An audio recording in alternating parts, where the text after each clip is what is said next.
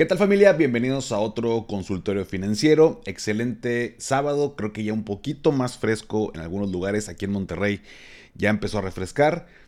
Aunque soy team calor, la neta sí se ocupaba. Empezó a llover, gracias a Dios, y ya tenemos un poquito más de agua. Ya nos podemos bañar todos los días, gracias a Dios, nada se crean. Como que ya nos bañamos aunque hay baja presión, pero bueno, hay pegaditos a la pared, no pasa absolutamente nada. Pero bueno, espero que estés muy a gusto, relajado en tu trabajo, gimnasio, en casa, donde quiera que te encuentres, pero con un rico cafecito como el que tengo yo aquí.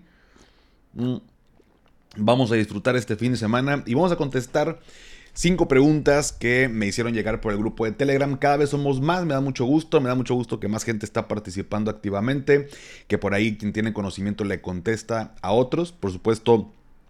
Pues de alguna manera monitoreo, superviso que las respuestas vayan acorde y que sean información pues correcta. Hasta ahorita todo bastante bien, les agradezco a todos los que comparten su conocimiento, es la idea del canal.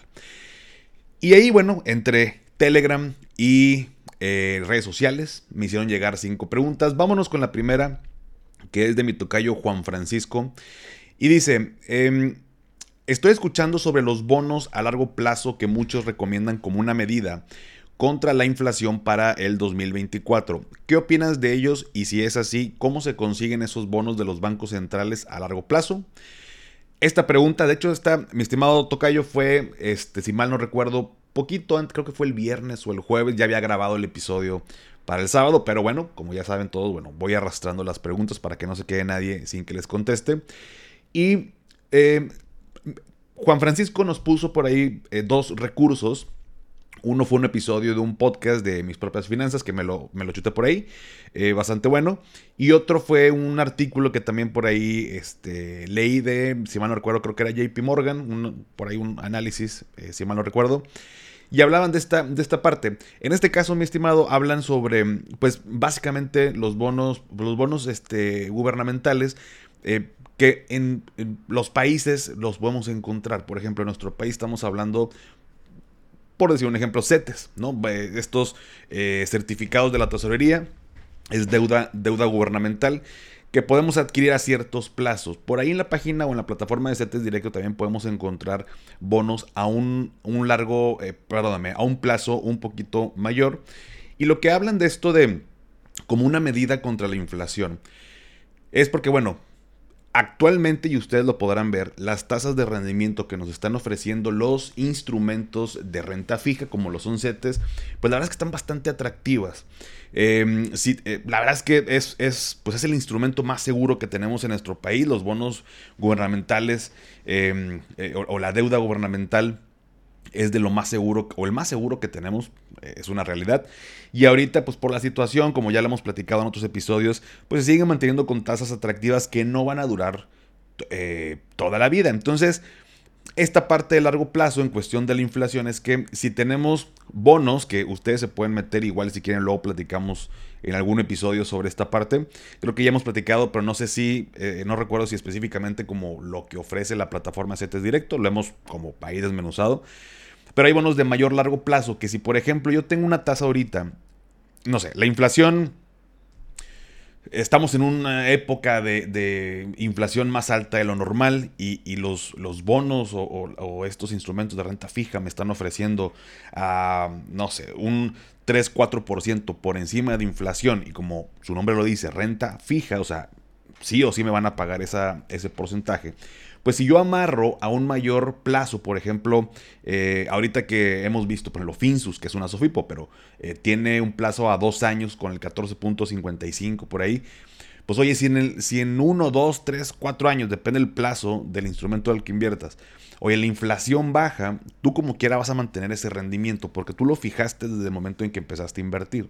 Entonces, como una medida contra la inflación, pues es eso, ¿no? Amarrar tasas que ahorita están altas para que después, me protejo contra la inflación porque están por encima de, y otra, si llega a bajar, pues me beneficia porque si la inflación baja, que eventualmente va a pasar, pues voy a obtener una mayor ganancia. Entonces, básicamente es eso. Ahora, ¿cómo se pueden conseguir? En este caso, tocayo, pues lo puedes hacer aquí en México en la plataforma de CETES Directo.com.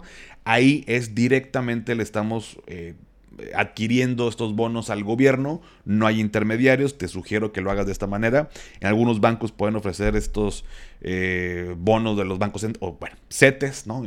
Hay por ahí un fondo de inversión, pero bueno, pues te van a meter por ahí una comisión, lo cual digo, pues no está mal, pues al final es su ganancia, pero es tan sencillo meter dinero en CETES que la verdad es preferible que lo hagas a través de esta plataforma de CETES Directo. Pero bueno, a eso se refiere con la información. Te agradezco, Tocayo, por los recursos bastante interesantes. No sé si alguien más que está en el canal, ahí en el grupo de Finanzas y Café, lo leyó, pero échense un cafecito leyendo esas...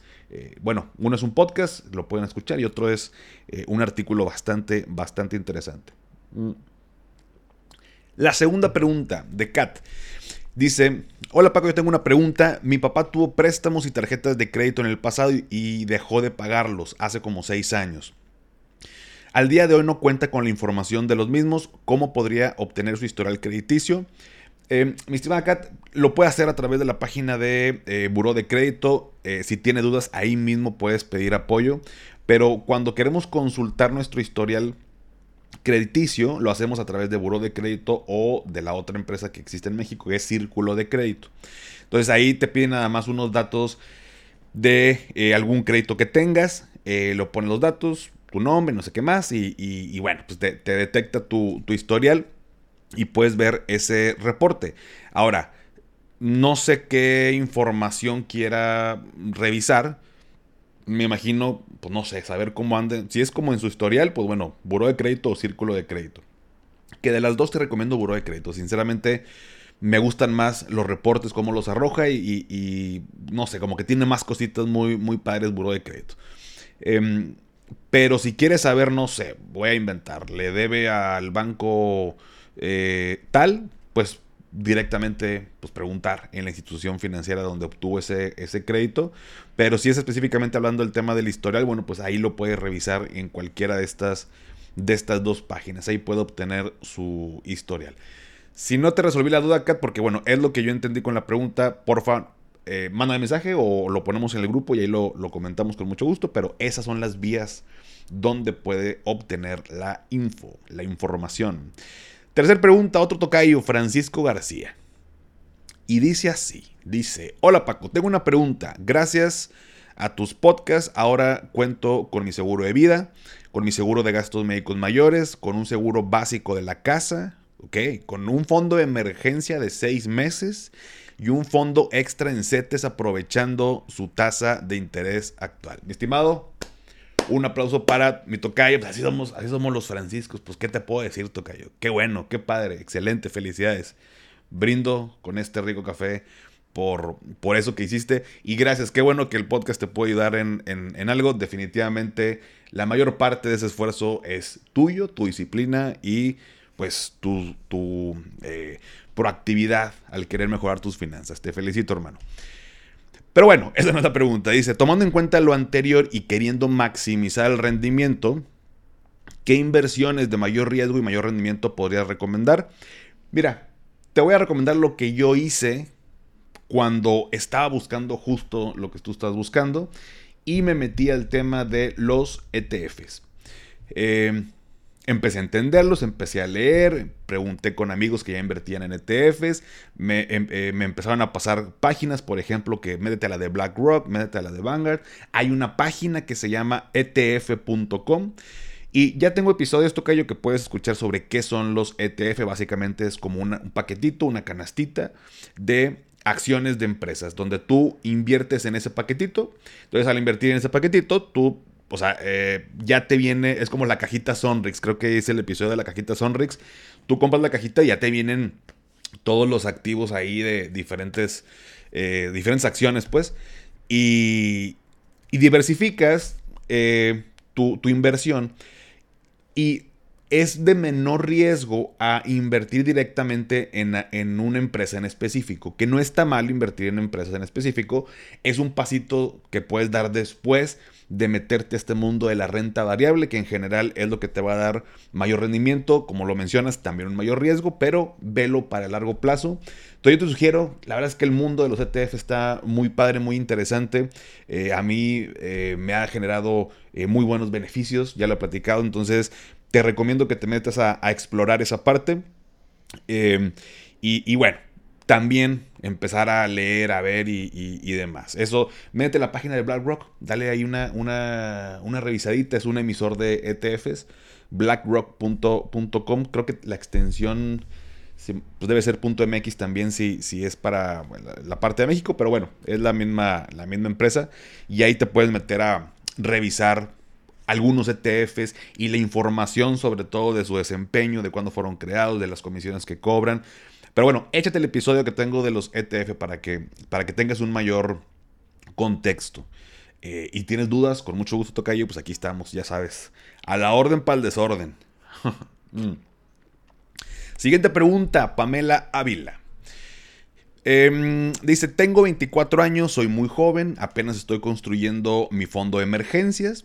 Luego de eso, ¿qué me conviene ver primero? ¿Mi plan de retiro o mi seguro de gastos médicos mayores?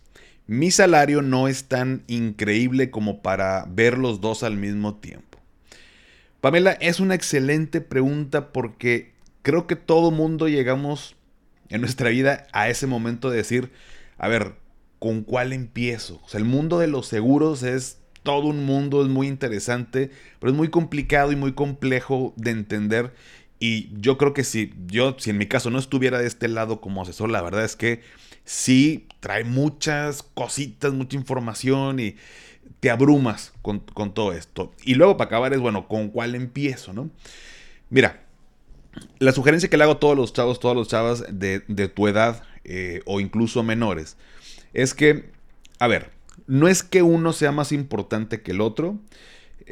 Porque dices, bueno, el seguro, el plan de retiro me ayuda pues, para ahorrar para mi retiro, también me protege en caso de fallecimiento y en caso de incapacidad. Y el de gastos médicos, pues me cubre enfermedades y accidentes, pues la cuenta de hospitales, doctores y demás. Ambos son importantes, cubren riesgos diferentes y cubren objetivos diferentes. Pero yo creo que, mira, depende de tu situación, pero si estás soltera, no tienes hijos ni dependientes económicos, creo que el más al que le pudieras dar un poquito más de relevancia es al seguro de gastos médicos mayores, porque vamos a verlo de una manera muy fría, pero así es, ¿no? Y me voy a poner ejemplo yo, para no poner ejemplo a nadie. Si Paco tiene 24 años y no tiene hijos, no tiene dependientes económicos y se muere, afortunadamente yo no dejo a nadie en la calle. Mis papás ya hicieron su vida, gracias a Dios bien, están súper a gusto, mi hermana también. O sea, no tengo a nadie a quien dejar en la calle. Asumiendo que tengo 24, ¿no? Porque ahorita ya aquí está la China y tengo a mi asistente estrella, mi perrija, que no le faltan sus croquetitas. Pero bueno, asumiendo que tengo 24 años, es más importante el seguro de gastos médicos mayores. ¿Por qué? Porque si voy de paso a paso, pues eventualmente voy a ahorrar para mi retiro. Pero si ahorita me sucede un accidente o tengo una enfermedad, ¿de dónde va a salir ese dinero? O sea, peor aún, me tengo que endeudar o tengo que pedir prestado y olvidémonos del ahorro para el retiro. Primero vas a tener que saldar una deuda que pudiera llegar a ser de millones de pesos. Creo que en algún episodio lo comenté, pero mi caso más cañón que me ha tocado de un cliente es que se gastó 40 millones en una hospitalización. Estuvo 10 meses hospitalizado. Desafortunadamente falleció. Dejó por ahí a su esposa y a un pequeño de 3 años. Fue la verdad una noticia muy lamentable. Pero imagínate una cuenta de 40 millones de pesos. Es impagable. Es más, sin seguro no te dejan en el hospital. A ver a dónde, pero el hospital no te va no va a dejar que esa deuda se quede sin pagar. Antes de eso ya te sacaron, ¿no? Así son los hospitales de fríos. Y bueno, pues no sé si termine siendo algo justo, entre comillas, no sé. Pero suena muy frío y muy feo. Entonces, ¿de dónde va a salir ese dinero? Cuando eres joven o tienes dependientes, el mayor activo que tú tienes es tu capacidad o tu habilidad de levantarte todos los días y generar un ingreso. Mientras no tengas libertad financiera, mientras no tengas los millones de pesos en el banco, tú eres el activo más importante, porque gracias a que te levantas y vas a la empresa o a tu negocio y trabajas, es como generas ese ingreso. Si tú te accidentas, si tú te enfermas y no puedes trabajar, se cierra la llave del ingreso y nos metemos en problemas. Entonces, bajo este escenario, es más relevante tal vez el seguro, pues, de gastos médicos mayores. Ahora, si trabajas en una empresa y te dan una prestación, te dan una póliza de seguro de gastos médicos mayores, o incluso tienes el seguro social y para ti no es un tema atenderte en el seguro social, pudieras decir, bueno, ya tengo una protección, ya tengo un IMSS, ya tengo un seguro de gastos médicos por parte de la empresa, aunque no es mío, es una prestación, estoy cubierta con algo. Bueno, ahí en ese caso pudieras decidir empezar tu plan de retiro. Porque ya tienes cubierta esa parte. O sea, si pasa algo, entra esta póliza. Cuando hablé de los seguros de gastos médicos, nada más cuida, o sea, hay que cuidar con las prestaciones. Las prestaciones normalmente no es como... O sea, muy pocas empresas y en cierto nivel de puesto son prestaciones muy amplias.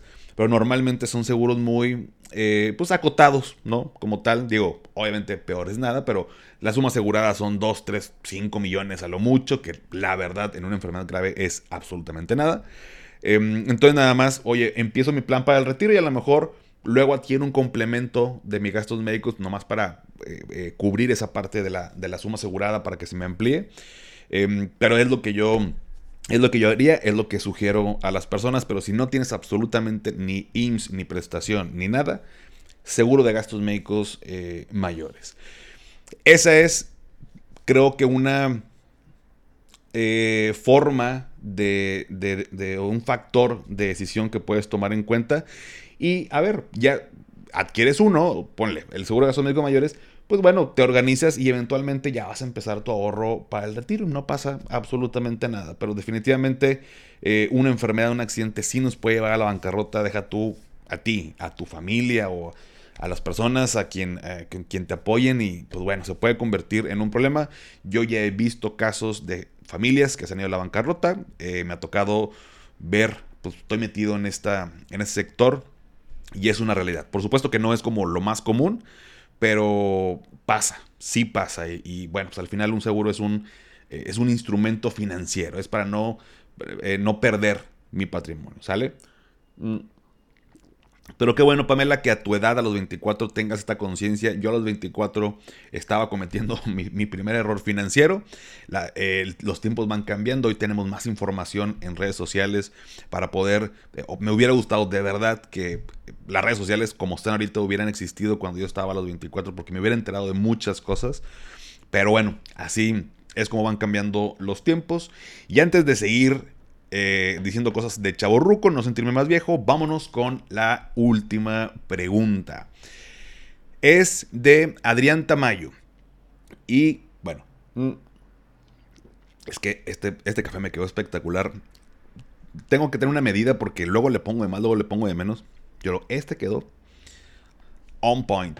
Dice: hola Paco, tengo una duda y no sé hacia dónde direccionarme y es respecto a la situación de mis padres.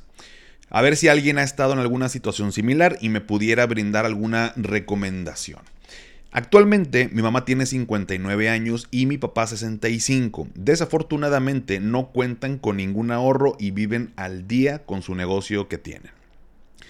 Apenas hace una semana los convencí de abrir su cuenta en la Sofipo Nu para que lo que puedan ir ahorrando, aunque sea poco, ya que no se encuentran en posibilidad de hacer apartados de montos mayores, logre ir generando rendimientos. ¿Hay alguna recomendación adicional que me puedan dar, porfa? Muchas gracias de antemano y muchas bendiciones. Bendiciones para ti, hermano. Gracias por poner la pregunta. Esto lo puso en el canal de Telegram. Por ahí le pregunté, no lo puse aquí en la pregunta, pero le dije, oye, ¿y es para un como tipo fondo de emergencias, imprevistos, o para qué quieren ir como guardando dinero? Me dijo que sí, algo así tipo de fondo de emergencias. Entonces, estimado Adrián, mira, aquí yo creo que nada más es importante que les puedas preguntar a tu papá, que los puedas poner en perspectiva o compártele el episodio para que me puedan escuchar. Y si me escuchan, saludos, papás de Adrián. Porque hay que evaluar el tema de liquidez y el plazo. Porque, por ejemplo, la cuenta que tú les abriste, qué bueno que los ayudaste con esa parte. Esa que es lo de la cajita, que te da el 9% anual. Pues tienes liquidez inmediata. ¿no? O sea, tú puedes retirar en cualquier momento. O sea, yo ahorita me meto en mi aplicación de Nu, retiro de la cajita, que es el apartado así como le llaman, y me lo mando a otra cuenta o a un SPAY. O sea, hago lo que quiera. Vaya, tengo inmediatez, tengo liquidez. Pero también pudieran tener otros ahorritos para imprevistos, por ejemplo. Bueno, si es para imprevistos, tiene que haber un tema de liquidez. Pero si se pueden tener un dinero como para un poquito más de plazo, porque mencionas de pues, ganar rendimientos. También está otra Sofipo, por ejemplo, como Finsus, que justo entrevistamos ahora a su CEO, donde pues te da más rendimiento. A un año está por ahí del 14%. Entonces, del 9 al 14 sí ya hay una diferencia, pero en un año no lo pueden retirar. No es como CETES, que puedes hacer una venta anticipada. Entonces sí tiene que estar muy claro que, oye, lo meto y durante un año no lo puedo tocar, ni puedo decir, oye, ¿sabes qué? Pues ya no me los rendimientos, con que me des mi capital. No, no se puede. O sea, y así son las Sofipos. Está ganchado con el plazo. Hay plazos menores también en Finsus, sin embargo, los rendimientos más competitivos los encontramos por ahí a esto de un año, 2 años y por ahí un plazo menor. Pero bueno, esa puede ser una opción. Y la otra también, pues por supuesto, está CETES. CETES, el plazo menor es de un mes y anda por ahí del 11%, también un poquito más que Nu. Igual, con el tema de liquidez, bueno, pues un mes no es tanto tiempo. Cumpliendo ciertos requisitos puedes hacer venta anticipada en dado caso que se te atravesó algo y necesitas sacar de ahí, pero puedes ahí como combinar. Yo te sugiero o les sugiero que a lo mejor, digo, no tengan como tantas cuentas o todas las cuentas y desparramar todo en todas, pero por la liquidez, por la inmediatez y por un rendimiento bastante decente, creo que Nu está muy bien. Toma en cuenta CETES, puede ser un mes. Toma en cuenta otra Sofipo, como Finsus, y por ahí más adelante estoy analizando y evaluando, no les quiero spoilear, pero más adelante en red lo voy a poner, les voy a platicar de otras Sofipos, otras empresas bastante interesantes, y bueno, van saliendo nuevas opciones, por supuesto reguladas y autorizadas, que nos pueden interesar, pero hasta ahorita yo creo que no te salgas de eso. Nu, que ya lo tienes, puede ser CETES y puede ser, por ejemplo, Finsus. También está Supertasas, que son Sofipos fuertes financieramente. Por ahí la otra vez platicábamos en el grupo de CLAR, que da el 10%, pues es 1% de diferencia, también la puedes evaluar. Y bueno, primero yo te diría, haz tu pequeña investigación, métete a la página de las que te acabo de mencionar, revisa la información. Si tienes dudas, compártemelo en el grupo, mándame mensajito y con mucho gusto te apoyamos entre todos. Pero creo que también por la edad de tus papás, aunque no me lo mencionas, pero también para que lo consideres, yo ya no me metería en un tema de renta variable, hablando de fondos de inversión o de ETFs ni nada, porque bueno, ahí sí la volatilidad pudiera afectar en dado caso que quisiera retirar dinero y no sea un buen momento para retirarlo. Creo que estas plataformas o la parte de renta fija, más bien, perdóname, lo que son instrumentos de renta fija son los más adecuados por las edades de tus papás y por el objetivo que están buscando, que es como tener para imprevistos. Y ya digamos que la parte de generar más ingresos y todo, bueno, pues la tienen con su negocio, que espero que le siga dando frutos y siga mejorando, pero yo por ahí le metería más al tema de generar más ingresos. Pues de pronto un negocio te puede generar un mayor porcentaje, por supuesto, que tenerlo en algo de renta fija, pero lo remanente o lo que van guardando, que sí sea en este tipo de instrumentos. Pero bueno, espero que te haya servido esta respuesta, mi estimado Adrián. Ahorita te pongo en el grupo que ya te la contesté, porque bueno, para que veas el episodio, lo escuches o lo puedas ver. Y fueron las preguntas de este sábado. Hasta aquí. Si tiene alguna otra duda, con mucho gusto, únanse al grupo de Telegram para que me mandes tus dudas. Es completamente gratuito. Si tienen dudas de cómo entrar, en la descripción de este episodio siempre les pongo la liga. En todos los episodios está la liga. Si no, se pueden ir a mi Instagram y en la biografía hay una liga.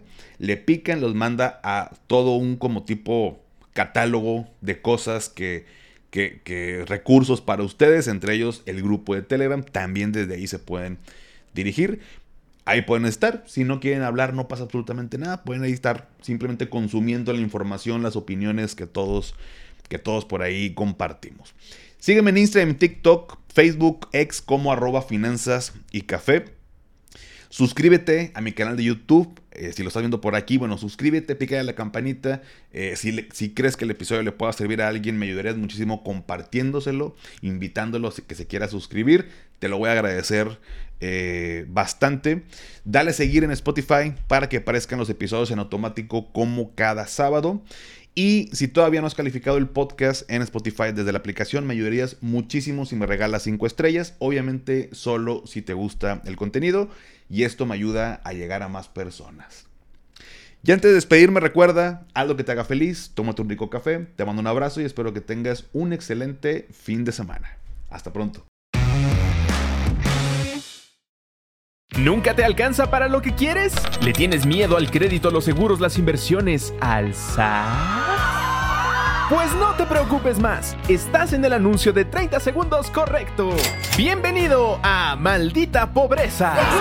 En este podcast te daremos hacks para entender tu seguro de gastos médicos, sobrevivir al hot sale o el buen fin, ahorrar e invertir en bienes raíces. Maldita Pobreza, producido por Sonoro. Busca Maldita Pobreza en cualquier plataforma de podcast.